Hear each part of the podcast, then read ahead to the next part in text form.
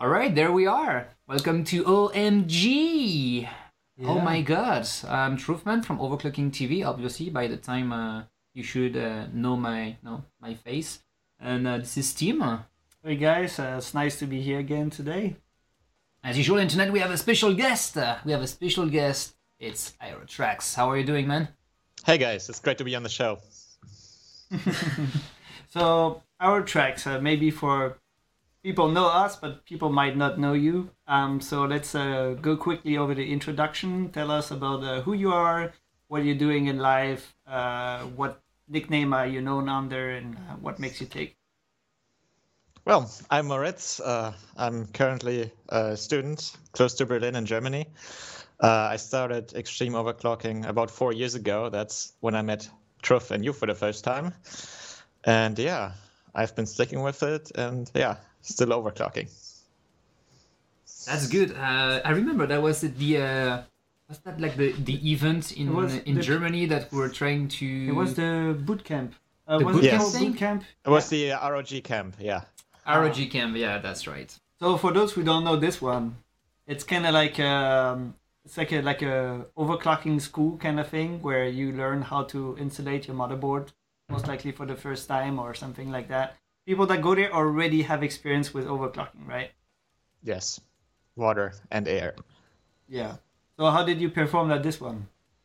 Oh, I, I got lucky. I think uh, I, I finished second in the competition, so that, that was a lot of fun.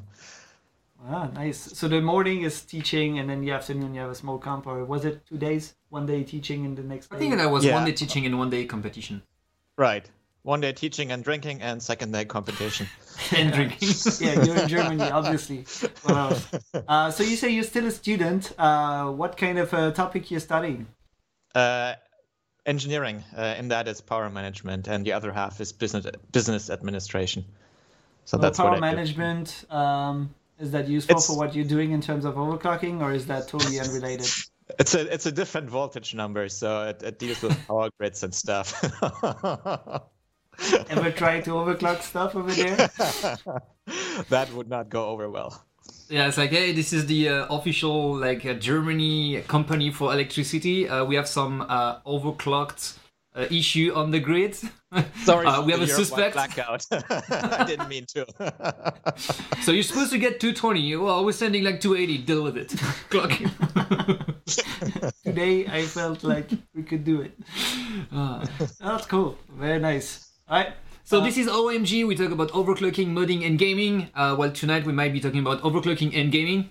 Uh, yeah, I think we'll. So initially for tonight, in uh, addition uh, to Moritz, uh, we also had planned uh, two other guests, which were case modders, uh, to talk about. Um, so one of them is at DreamHack in uh, Leipzig, Germany, uh, which is going on basically starting. I think today they're setting it's already up, started, yeah. and so now it's the yeah one of the first day, and it lasts for the whole weekend.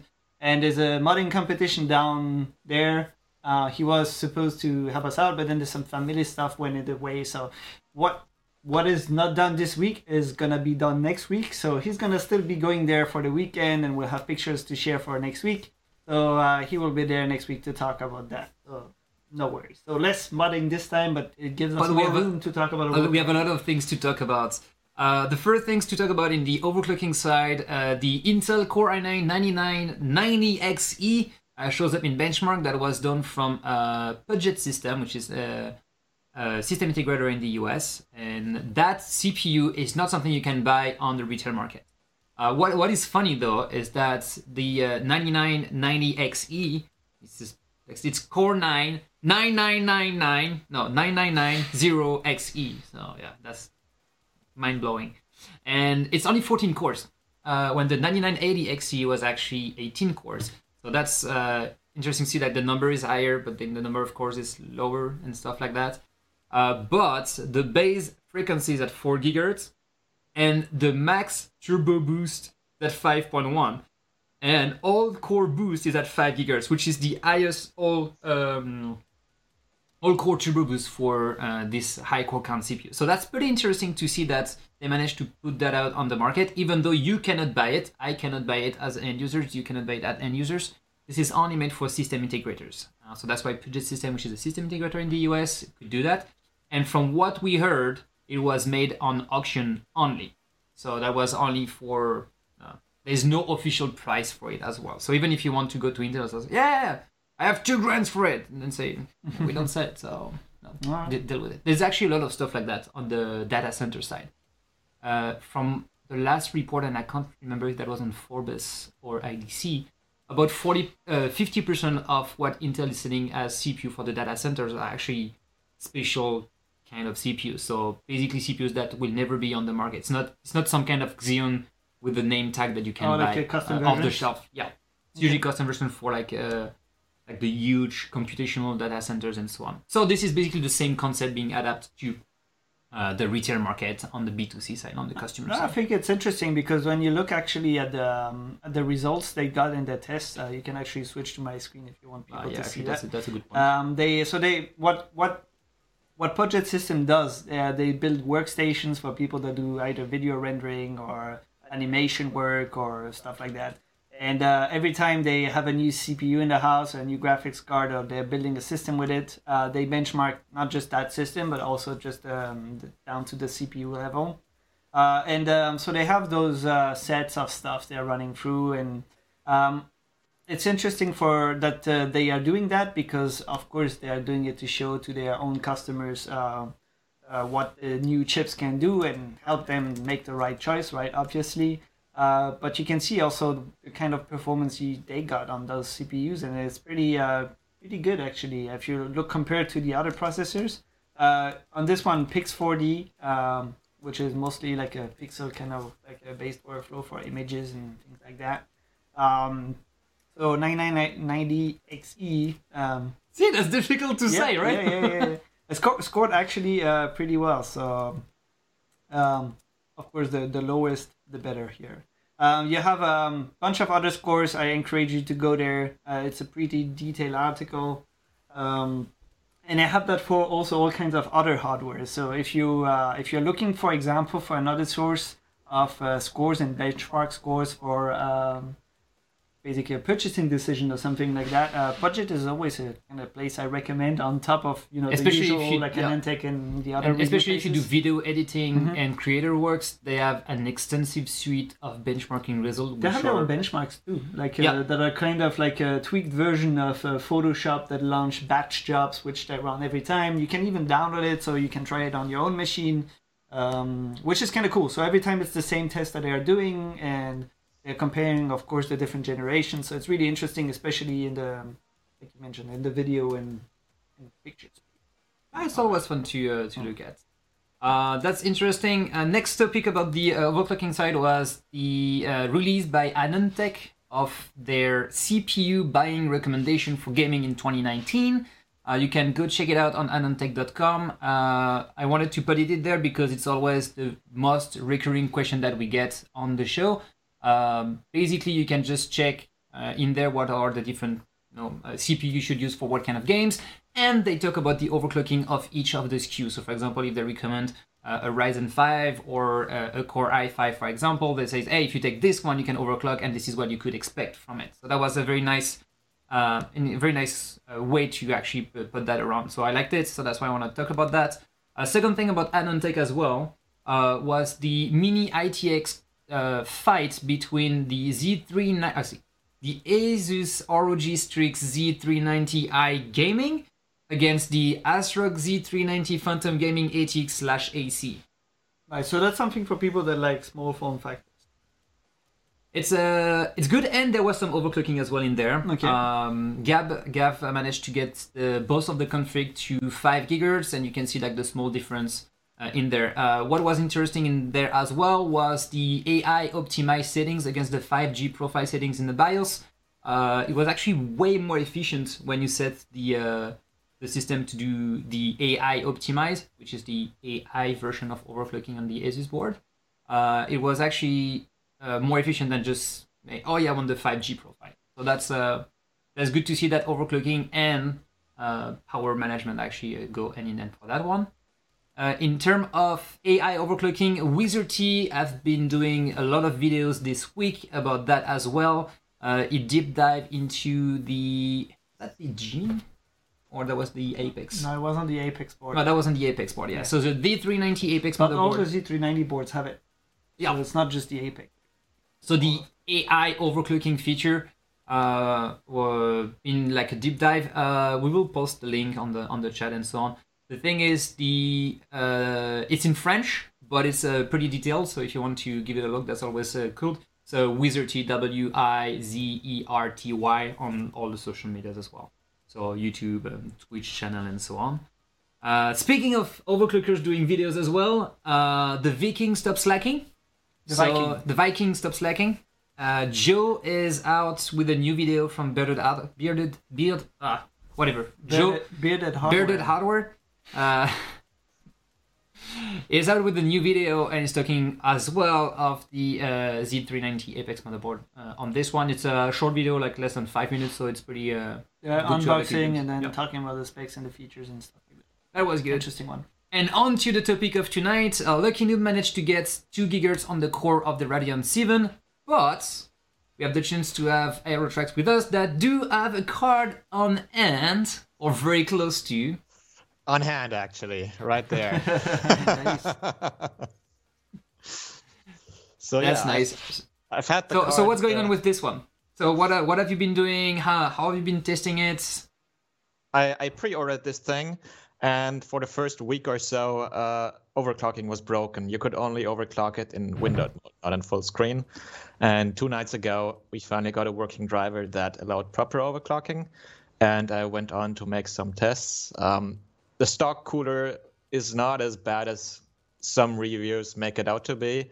Uh, if you undervolt your card, leaving it at stock clocks, it will be okay for noise. so, uh, if you overclock it a little, 100 megahertz, that's still okay with the stock cooler, but it will revert back to the stock fan profile, which is 3000 RPM, and that is quite annoying. so, uh, Oh, that's the silent mode, I suppose. Part. right. Yeah. Then, if you really overclock the card up to 2000 megahertz, you need a full RPM fan curve. I think that's close to 4000 RPM. That's that's a starting jet engine, I think. you can do it, but it's it's not very pleasant at all. So you can you can see the card is two slots, and uh, right here there is an air outlet, and there's a little one, and that's pretty much it. On this side, it's open, but you have the motherboard, so there's not a whole lot of ways for the air to escape. Then again, it's two slots, so the cooler is not very thick, and yeah, we end up with thermal problems. So it's basically blowing a bit of the hot air on the motherboard. Right. Um, actually, I had to add cooling on my memory because it pushes the hot air towards the memory. So a good case fan is is needed, or it may actually result in a memory-related blue screen due to temperature. Did that something that you had uh, during your testing as well? Yes, I had to. So even during daily use, it crashes without a fan on my memories. Which is why I'm excited for any kind of water cooling solution, which we don't have yet. Yeah, actually, that was my my next uh, my next question because uh, these default uh, card like that have three fans on this. We don't have the blower style anymore as well. Uh, this Right. definitely looks high end uh, as well, rather than just the uh, high end card with the blower that looks yeah, Yes, cheap in does. the past. So that, it's it's good looking. It's very good looking for for a new card like that. Um, do you have already a way to remove that coolers and switch it with something else, or you're just waiting for a full size water block to be uh, put on this one? I have a EK Universal block, the Supremacy VGA, and it does not fit uh, because of the HBM. The package is so large, and I cannot mount that cooler. So I'm stuck with the stock cooler for now. There's no no hack you could do to to, to yes, switch there is that in a way. actually. I, I haven't done it myself, but I've seen it on the internet. So there's, I think, the latest revision of the Asetek uh, all-in-one coolers. They fit on there. You can strap them or screw them. I don't know. So I saw some guy. Uh, he, he he took those two fans. He took them out, and I think yeah, the AIO it just went below that because it's so thin, and he. He mounted it, and this fan, uh, it was still on there and provided VRM cooling. it does look Yeah. quite ghetto, but it it seems to work. And uh, then the guys they could really start pushing voltage on it, which is not possible with the with the stock cooler. Oh, oh well. because you you gotta make your way to to get what you want from it. Have you tried um, other types of cooling than the air cooler so far? Not yet. No, no. I have I have a single stage, but I haven't yet had the balls to actually mount it and cool it. I mean, the the overclocking driver has been out for a couple of days now, so yeah, I had to mm. get my my stock testing done. So on the website, they advertise it for 700 US. Uh, yeah. Is that the price you ended up paying for it, or no? I mean, plus no, German I, customs, I suppose. With shipping and and stuff, I paid 760 euros which is, in my opinion, a very bad price for this card. But I wanted it and I bought it. So that's my yeah. excuse. It's the, it's the cost of being a fanboy. There you go. well, if you want to have stuff on release date, uh, it's gonna be expensive. Yeah. Were, were you able to uh, to play with the like the, the Nvidia cards like 2080s and uh, stuff like that? I mean, to compare basically two of their flagship cards in terms of uh, finishing of the product and not just raw performance because I mean obviously performance they are different but um, and so did you were you able to do that? I haven't had the Turing cards, but I had a 1080 Ti Lightning from MSI, which was a very high high end Pascal card. Um, overclocking on that one was not fun at all because it didn't scale with voltage. It had a pretty hard limit on max clocks, no matter if it was mm-hmm. on, on air or on water. It just didn't move at all. And uh, the Vegas, what's it, Radeon Seven, it's it's pretty versatile. So you can you can give it volts and it takes them as long as the stock cooler allows for it. But um, there's many many things to play with. Also the power limit, there are already registry hacks, so you can disable them, and uh, the voltage can also be I think lifted up to 1.24 volts with the registry hack as well. So these things they're quite open, and you will be able to have a lot of fun with them once once you water cool them. Yeah. So you posted on Facebook. I'm switching to the to that table you posted there. Um, stuff about those voltages. So can you run us through that table and the numbers and what they mean? Okay. So first, I think we should start with the uh, stock voltages. Uh, so far, I've seen around 11 at 1040 millivolts to 1110. So that's that's a spread of 70 millivolts, and the actual overclocks you get they can differ a lot. My card it has it on the graphic. It's one 1.08 volts stock, which is the middle of the pack basically. Uh, so it's mm-hmm. it's it's not a great card. It's it's average. Um, so yeah, I started out with undervolting it, so maintaining stock voltage, stock performance, and lowering the voltage. So I was able to lower it to 950 millivolts. So that's 120 millivolt undervolt. Uh, and having the card still fully stable with the stock fan profile. So AMD on these cards, they're heavily overvolting most of these cards. And it's a new process. 1.08 volts, that's a lot for that new mm-hmm. process. So basically, they're shipping them at the maximum volts you should give them on the stock cooler. so you're saying that basically most of those cards are probably hotter than what they should actually be anyway. They are a lot hotter. Yes. Be, yeah. Yes. Okay. So dialing it down to 950 millivolts, the card gets quiet. Uh, using the stock fan profile, I get around 2000 RPM, which is not noisy at all. It's not great, but I think never an AMD reference card has been this quiet by undervolting it. So it's it's it's okay. It's not great, but it's okay. Uh, then I started clocking it um, for the first 100 megahertz increase to 1900. It's it's a five percent performance boost and a stock cooler, it can cope with it. Uh, it reverts back to the stock profile with the fan, so it's 3000 RPM, which is it's noisy, but well, you, you, your ears will not start bleed with it. So you can get five performance, five percent more performance out of the box without doing it anything to it. So that's I think good news for uh, a reference card. Yep. Then moving further. The scores here, uh, which benchmark are those scores for? It's Fire Strike, right? Oh, right, so right, that's the 40 and 40p, uh, the 1080p or whatever it is. That's it doesn't load the card properly. So this is the one I think best to choose. Yeah. Okay, and then what were you about to say? Sorry. Yeah, going all the way to 2000 megahertz, the stock fan profile really is not enough anymore. It needs 100% fan, 4,000 RPM. Uh, you need headphones. Uh, it'll do it, but it's bad. and with that, you can get a 10% overclock, 10% more in performance, but it means a massive power draw, uh, massive cooling requirement, and uh, on water, on water it will be okay, I think, but on air, no way. So yeah. if you think about it, don't do it on air. It's it's not good.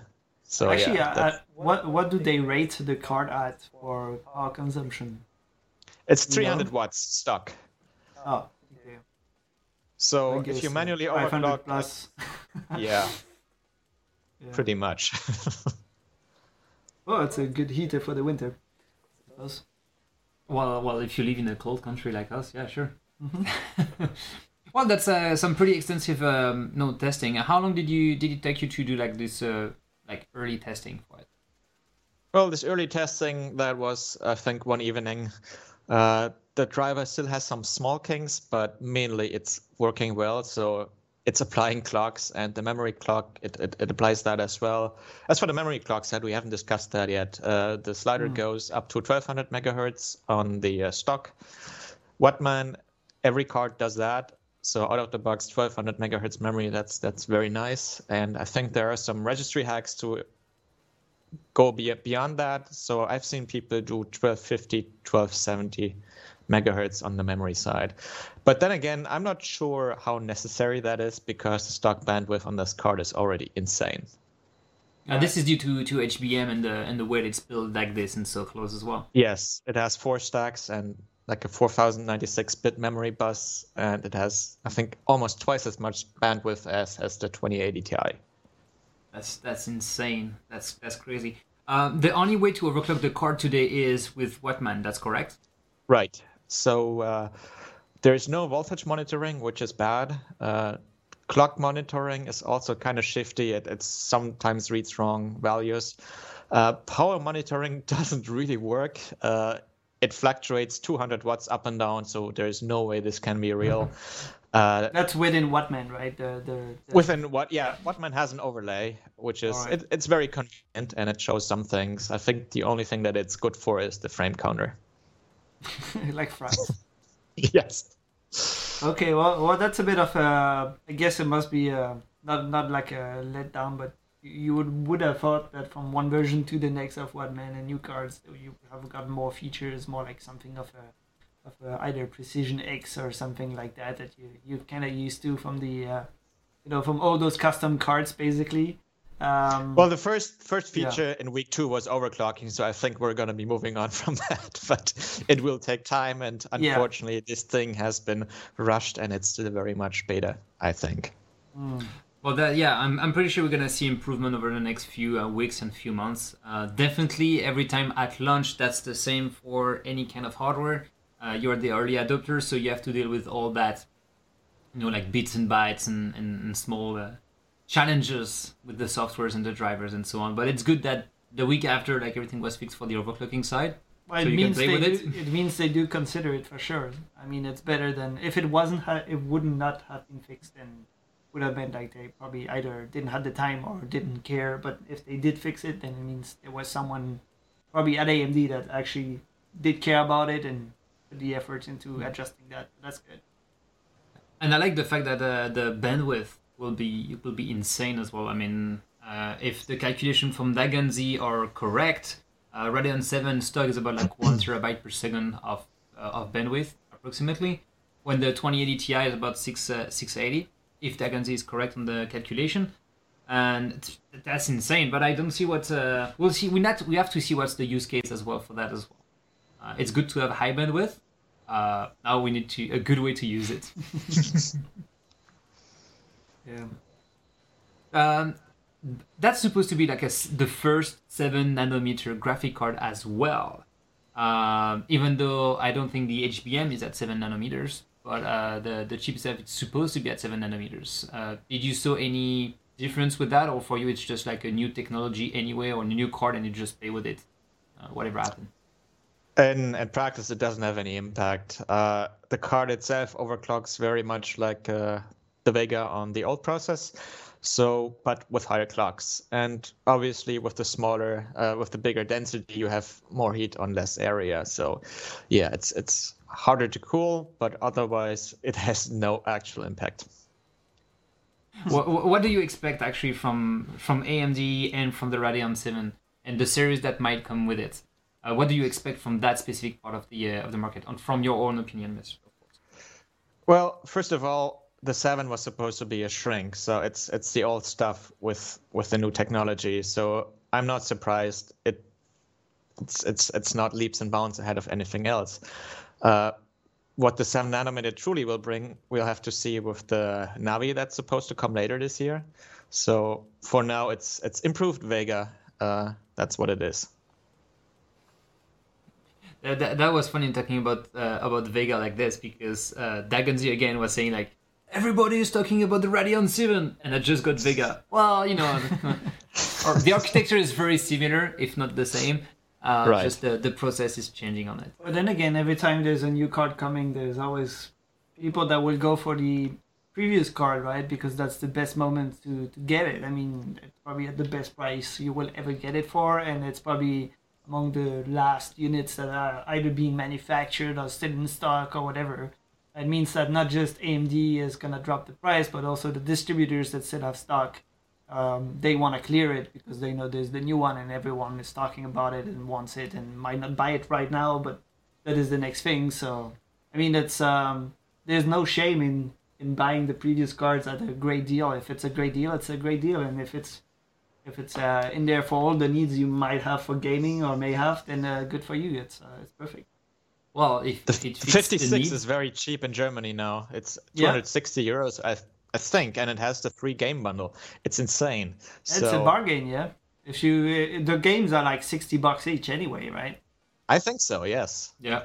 Uh, It's- usually it's it's a a triple A game. So. Yeah. So you need a water cooler or an aftermarket air cooler, but still, it's insanely cheap. Yeah, that's nice. It's a good deal for sure. It shows also Uh, if they're doing uh, bundles like that, it also shows how how how much they want to actually clear the stock, right? It's also like uh, for them, it's like top priority, get them out. So And they literally have for the no new card. competition. I think. I mean, the the That price 1070 is sure out of stock. The RTX 2060 is very expensive. So yeah, Yeah, and It's a- people don't want to buy used uh, mining cards anyway, so stay away from those. you you can't trust anything on eBay right now. If it has No. a little speck of dust, uh, stay away from it. Stay away Uh, never put in a computer. Yeah, right. Was Yeah. it put in the mining farm? the the worst is when you read uh, like a GTX 1070, never mind, or you know, like a 980 Ti has never mind, or whatever, you know. It's like, uh, yeah, right. if you're saying it, yeah. you have something to hide. right. Yeah, yeah, yeah. Yeah, that's that's that's quite crazy. Um, do you want to say anything else about Radeon 7, or we move to the game side of the show? Well, I think we've pretty much covered it. Perfect. Uh, just before moving to the game side, uh, what what is your last famous score that you did? Do you remember? My last famous score. Yeah, one of your good score you you had recently on overclocking, except on the Radeon 7. except on the Radeon 7. Uh, last year in the summer, there was an overclocking party in Philadelphia, which I attended, and I had a six core 80, 8086K. And at the time, I took several records for that for that six core for the 8086. I think I did 6.92 gigahertz on Cinebench R15. I did 7 gigahertz GPU Pi, and that was a lot of fun. That that's good. Uh, by the way, last questions. What is your favorite benchmark? My favorite benchmark that would probably be SuperPi 32M. Ah, you're part of the SuperPi gang. Interesting. Yes. I recently bought a Maximus 9 Apex again just to run XP and 32M on it. oh, you're part of that crowd as well, like the uh, the XP people. Those people that at launch complain because there's no XP support. Right. I haven't complained. I just bought the old board again and slapped the 9900K on it, so I'm fine. Yeah, that, that, that is the funny part. All right, uh, moving into uh, modding. Well, there's nothing this week. Yeah, no modding. We're gonna talk about that next week. So let, let's keep it warm for now. Uh, no, no modding to mention this week. Next week we're uh, we're gonna have I think uh, probably a show almost dedicated to modding because we have plenty of content. And if all the three modders that we actually try to have for this week show up next week, then uh, it should be we should be packed with news and cool stuff. And and, we and we need four hours, but that's a different story. ah, yeah. Well, you know, it's okay. All right, uh, on to the gaming side. Uh, one week since Apex Legends is out, Mm-hmm. uh, it's insane. Um, Uh, I saw it played. I just tested like like two three minutes. Uh, Yeah. It's very fun. It's very fun to play, and uh, the game is already going so strong that they break they broke the Fortnite supremacy per se. Um, I think they had more than 25 million registered users, and it was uh, the guys at um, at the studio that say that. And I think it was like over two million concurrent player over the first weekend, which was last weekend. That was just just it's literally insane to see that uh, a game that launched like, hey, by the way, here's our new game, and then that many people are are playing it. So definitely getting a, an eye on this one. I really need to you know, focus, like dedicate like three or three or four hours of my time and just try to go test it, and we'll see uh, if, if that's gonna be uh, even even better in a way. Um, but Tim, what do you uh, what do you expect from that game uh, in the in the coming weeks per se? Do you think that's gonna that's just a fad and that's gonna go down or? Nah, I think like I mentioned uh, on the last show, and actually right after last show, uh, so last week, um, we talked about the game, uh, which was pretty much like uh, totally out there, and we already showed like how popular back then it was on the Twitch rankings among the most um among the viewership. Um, and then we went to LAN ETS, which is the LAN party here in in Montreal uh, that had their yearly edition, and uh, all the PCs there were basically all switched to that game. So you have all those brands that go there to exhibit and showcase either their hardware or their co- console stuff or whatever, and basically everyone had the game on. Like everyone, even the local telcos that were exhibiting, they had it on all their systems. Uh, that's that was pretty much it. It was total. Uh, must have been like takeover. a must have been like a technical work like oh damn like this game is huge we can't have Fortnite there we have to use this one and I guess like they get installing the game just before the show it's like oh yeah we, we need to have it we need to have it Well, yeah, you need. I mean, uh, of course, like uh, the if anyone was uh, connected to the internet in that week before, everyone saw the trailers, everyone read all the reviews, uh, everyone watched the streams, everyone wants to play it, right? So, and um, you know, on those LAN parties, people are not just there for the local games and the local tournaments. And obviously, there might not have been an Apex tournament at that time because you know it's too fresh and there's no well there's no plan to, there's to no, organize there's for no plan to, to yeah to run it. But in that case the guys are there to, to, to play it and they want to try it out. So i mean it's a good marketing thing to do to have the game loaded on your pc yeah. That's it. Uh, speaking of uh, competition about uh, Apex, they'll they will be releasing the Battle Pass, which will be like the season pass and so on in the next few weeks, apparently. And and the funny part was when I was um, running down to what we wanted to talk about the show tonight. If you look for Apex Legends on DuckDuckGo or Google.com, the first ad that shows up is Fortnite. oh someone uh, was clever to buy some uh, adwords or whatever yeah well i mean it's part of the war and i'm sure apex legends is uh, spending money on that too uh, it's just the lottery of who bids the highest and that's how google make, makes its money so and i guess uh, duckduckgo as well so well, that's, uh, if, if you look again, I just I just made a test. Uh, I went I went on uh, DuckDuckGo and say Battle Royale. I was expecting to have the movie popping up. Uh, no, it's actually H1Z1 that pops up, yeah what are you and then it's uh, PUBG. actually we have a different result Really? Well, yeah, I guess. Yeah, for me, it's uh, I have the movie on IMDb called Battle Royale from 2000. I have the That's the third. That's the third result for me. Well, we have a different DuckDuckGo, I guess. Totally And I'm using from Chrome, using from Chrome too. Chrome. Ah, Ah, see, ah, it's Ah, that's interesting. I'm just in Canada, Canada French, So I'm Canada. English. I'm Canada English. which is no, no, it's switch actually switched off. So I have English results too. I don't, I don't know. oh, maybe sense. English is your first language, Uh, yeah, and I and I have English. and I blocked the ads. You seem to be seeing the ad. It Yeah. doesn't make any sense. We have the same ad block. Anyway, eh, who cares? Someone got clever enough to, to hack the system here. Um, yeah, so that's it. Uh, that was uh, that was it. Today in Montreal there was the Rainbow Six Invitational, uh, which is basically the highlight of the Rainbow Six season. uh, it is the highlight of the Rainbow Six season. This is the highlight of Ubisoft as well. This is their biggest ever esport tournament. They have two million in cash prize. Uh, there's 16 teams from all around the world, and when we went there, I think you have the yeah the pictures. When we went there, it was uh, this morning, so that was the first out of the three days where they do play some of the most interesting and most vital games. Uh, So we went there. That was uh, F- uh, Fnatic against uh, Nusa something. Uh, yeah, some Korean guys. Noza Noza Rengo, uh, Noza Rena, anyway, and that was that was fun to watch. That was uh, quite interesting, and that's in the in the in Montreal. So that's right here in Montreal. So that's why we uh, we took the opportunity the opportunity to go there, and it was a it was a good thing. So what did I, I did like it. I did like the the way they set up the system. They uh, they were displaying uh, the things in the corridors as well. With like no just just fun stuff about the different uh, class and type of people. Uh, what was your highlight for this morning, Tim? Uh, so it was uh, it was pretty nice. I was uh, definitely impressed by. I think we see it not on that picture, but actually the next one um, about the size of the screen.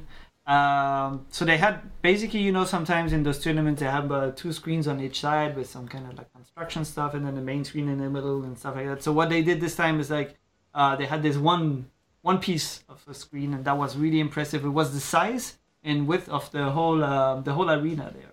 Okay, it's not a soccer stadium, so it's smaller. It's a hockey arena. It's um, much, much tighter together. Still, the screen is probably about, I don't know, uh, 80 meters large or something like that. It's a screen I'd like to have in my living room. Uh, well, well, if, you if you live in a castle, it would, if it would fit. But um, yeah, that um, that was one of the cool thing of this morning. Um, it was also quite interesting that you could not see the players. Uh, they were playing behind that kind of like a cardboard, like a structural thing with screens there. So everybody was uh, behind, and you could not even see them come up there on the stage. Like the teams that were playing didn't come from those tracks on the left and the right. I think those are mostly for they, they do come in when they enter, but in between the round, Yeah, they don't you- ex- they don't go you don't- out you and don't come see back them from or this one. anything. So they they're just hidden behind, which is kind of weird. Uh, it's kind of like you're.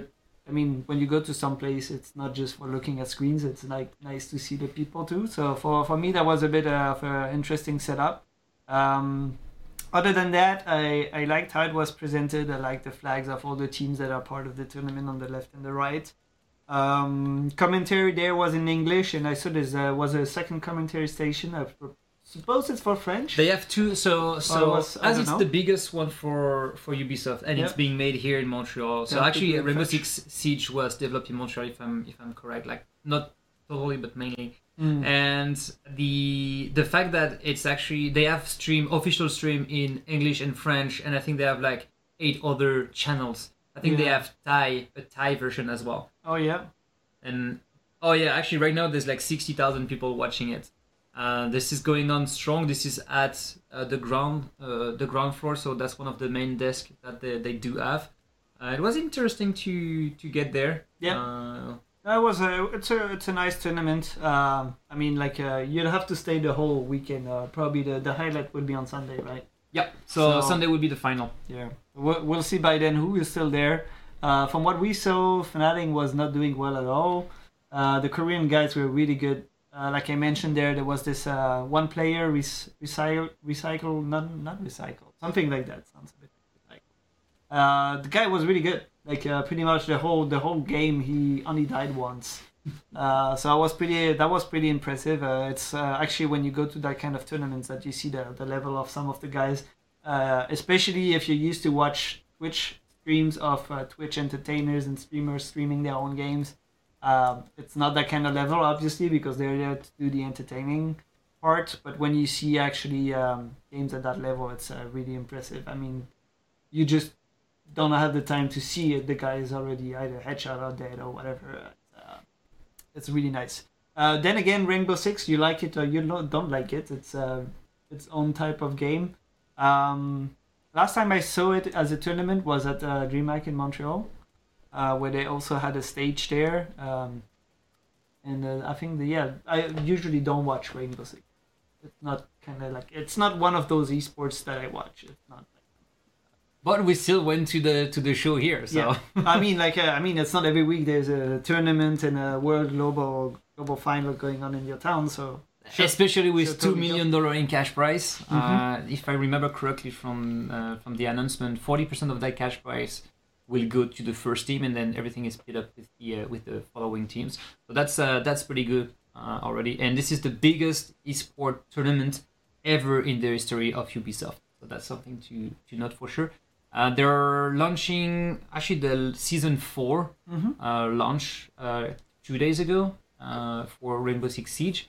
So that's going to be interesting to see how they have Rainbow Six Siege, uh, the new The Division 2 coming out, and they have uh, Far Cry New Dawn just being released. That's a lot of games being re- released at the same time.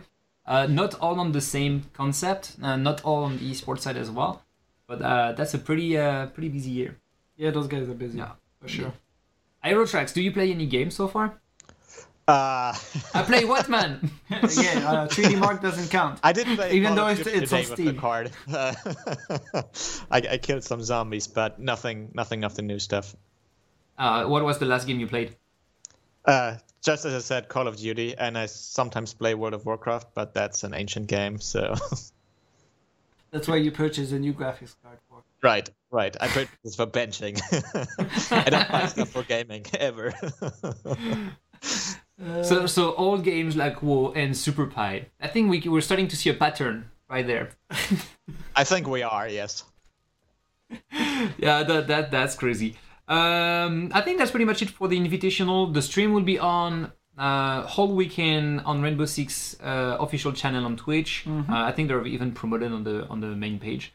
Uh, next big news in the gaming world is ESL, which is basically running most of the big shows. Actually, in they're the running this. Yeah, one too. actually, they're They running do the, production for yeah. it, right? all the production at the Invitational is being run is run by uh, ESL.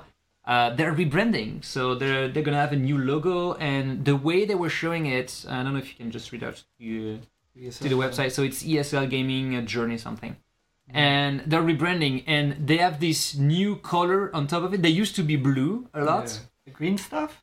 Yeah, yeah, the, this one here. Okay. So they used to have this blue logo, like almost Intel blue logo. And now they're going for the neon yellow.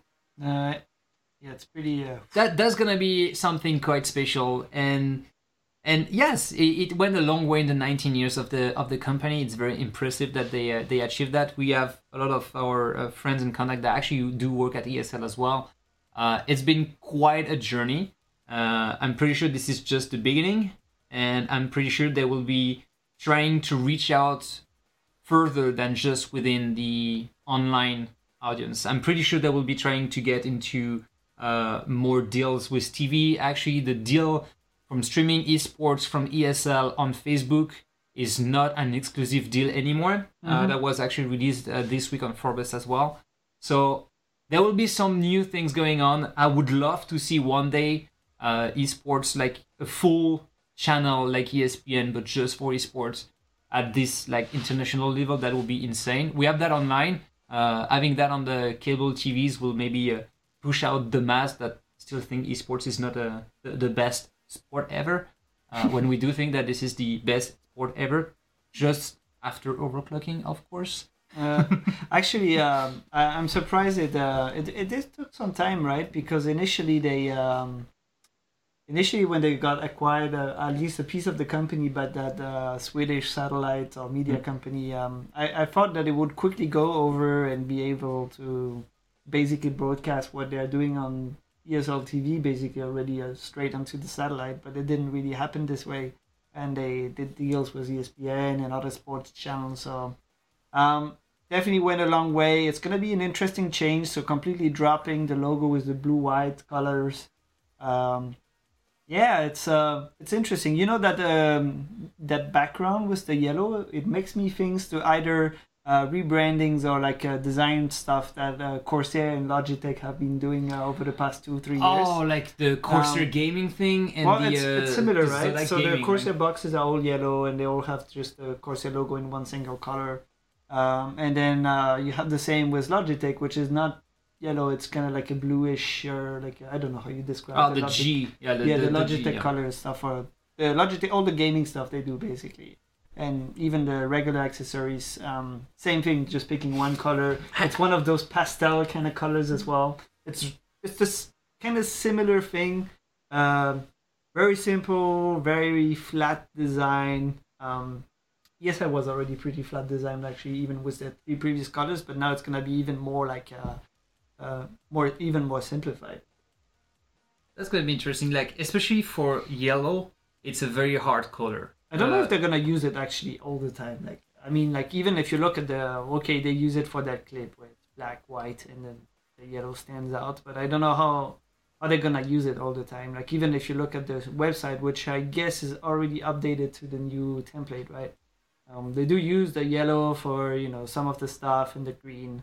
It's Uh, but- neon yellow and neon green. Yeah, that's but- that's very hard to find the exact color for that. It's super hard. Yeah. Okay. So I don't think I don't know if that banner. is gonna stay. Um, but yeah, it's a it's a different style. You like it or you don't. Uh, it definitely catches your attention, and that's probably the reason behind it. So, yeah, let's go with that. Uh, why not? I'm not too sure about the new logo though. I prefer the so, Yes, IIRFTW. Yes, that was what we were referring to for the Corsair logo. Like the logo they tried to to go for that was uh, all yellow. Then they revert back to the Corsair logo, and then now all the boxes are actually uh, yellow. uh, yeah, well. it's um basically flat.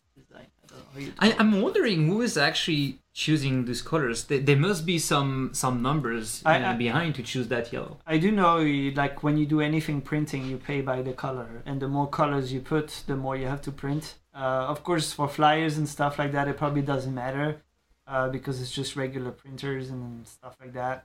But once you, when you are doing very high volume or like a very large scale prints, uh, Basically, a product like a like a mouse or yeah, yeah, yeah. Or like, uh, even if you look at uh, what HyperX printed and put on the um, on that uh, pyramid in, in Las Vegas is the same. I mean, once you're doing very large prints, the lowest amount of colors, uh, the better for pricing, and it's the same for T-shirts and anything you're doing like that.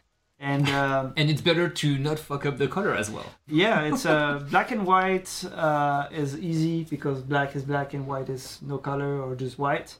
Uh, and then anything else, the more variations, if you do gradients, if you do any kind of something like that, there's so many more chances that someone will get it wrong along the way. Uh, now also, if you do broadcast and TV, it's kind of like the same thing, getting your colors identical and the same kind of theme and the same uh, look and spirit and feel behind whatever you're broadcasting. It's it's a lot based on color and how it's uh, basically perceived once it's compressed or whatever. Um, so it is easier to do something with a watermark logo that is just black or just white, like it is right now, or like it was on that video they had on the on that Journey website. Um, so I mean, the logo is still the logo is still black. yeah. The logo is still black. But they used to have the one with the color or just just Yeah. the white one. Uh, they already had sort of switched to that and completely dumped the one with the colors. It was only used for print and logos and stuff, and maybe your T-shirts and jerseys. So And that was your 20 minutes worth of web design. yeah, it's not web design. it's just bright uh, color picking. I guess why they picked it. Uh, it's probably there's other reasons. Uh, brands rebrand all the time. It's uh, even recommended for websites to change your design every two years to keep people, you know, like up for new stuff. And nowadays, I mean, we're a generation that switches quick between everything. So I mean, look at games. yeah, like uh, it goes very quickly out of trend. So you have to constantly reinvent how you look, and I guess that's part of it. It's been a while that they didn't. Last time that really did did update ESL was when they changed to the ESL gaming, and they had you know the conversion from the old platform, but they had the Oh, whole yeah. ESL play and all the tournaments and all the ladder boards the new one, and that was really the the change. That's when Intel started to also back um, all the, yeah, the whole and all that. IEM. It, it, it came at that time, so now it's a it's a different era basically. That's good. I mean, it's been 19 years they exist, so it's been uh, Well Oh. done, yeah. it's pretty well done. Yep. All right, uh, I think that's pretty much it for this week. Uh, news update about the next events. Uh, we will be going to PAX East. We announced that last. I mean, he announced that last week, and uh, we will maybe be at TwitchCon Europe in Berlin in the mid-April. So you have to let us know if you plan to go there, and if yes, you should take your ticket very fast because at 75 bucks uh, euros the weekend, right downtown in Berlin, uh, that might be very uh, very busy. I can see Aerotrax already. Oh, oh, oh, oh, going to twitch.tv slash. Like, I'll be there, huh? but only for the beers. Well, that works too. But- we can do a like a local gathering, uh, just one evening if we're there. Why not? Can and it's fun. supposed to be I can't remember if it's Friday, Saturday, or Saturday, Sunday. But if we go I don't there, that means that means that means we have to do the show from there as well. Yeah, no, that's good. I mean, uh, it's uh, it would be nice. Hopefully, we can make it. It would be great. Uh, especially at that time in Europe, there are other events. So if we can combine everything within two weeks, uh, it would be perfect. Pretty pretty chill. Mm-hmm. Um, well, I think uh, that's it. We can take questions from the live chat, but we'll cut the recording. Uh, don't forget you can find us back on Twitch.tv, Overclocking TV every week on Friday afternoon in uh, North America or evening in Europe. The time is supposed to be around like 2 p.m. Eastern and 7 p.m. Europe, but usually we start be, be like around 8, something Yeah, like that. no, that's okay. Also, if you guys are interested in listening to this uh, as a just the audio format, you can. Uh, it's available on pretty much all the podcasting platforms out there. It's uh, I think at six right now in the counter, uh, so you can find it. Uh, like Google Podcast, Apple Podcast, Stitcher, Spotify, like yeah, all that. So you can just check it, search for OMG, um, and you will find it. And uh, just make sure you subscribe over there. Listen to it over there. You can leave comments, uh, preferably on the YouTube channel. That's where we monitor it on Facebook page. And um, that's it for my little promotion. Good. Well, uh, that's pretty much Aerotrax. Where can we find you if people want to talk to you? On the HWBOT forums, probably. Under Aerotrax, you use the same name everywhere. Same nickname, yes. Perfect. That's that's uh, that's very good like this. Uh, well, thank you guys. That was awesome. Uh, just gonna stay here for a few more minutes, just taking your questions, but letting the recording. See you next week.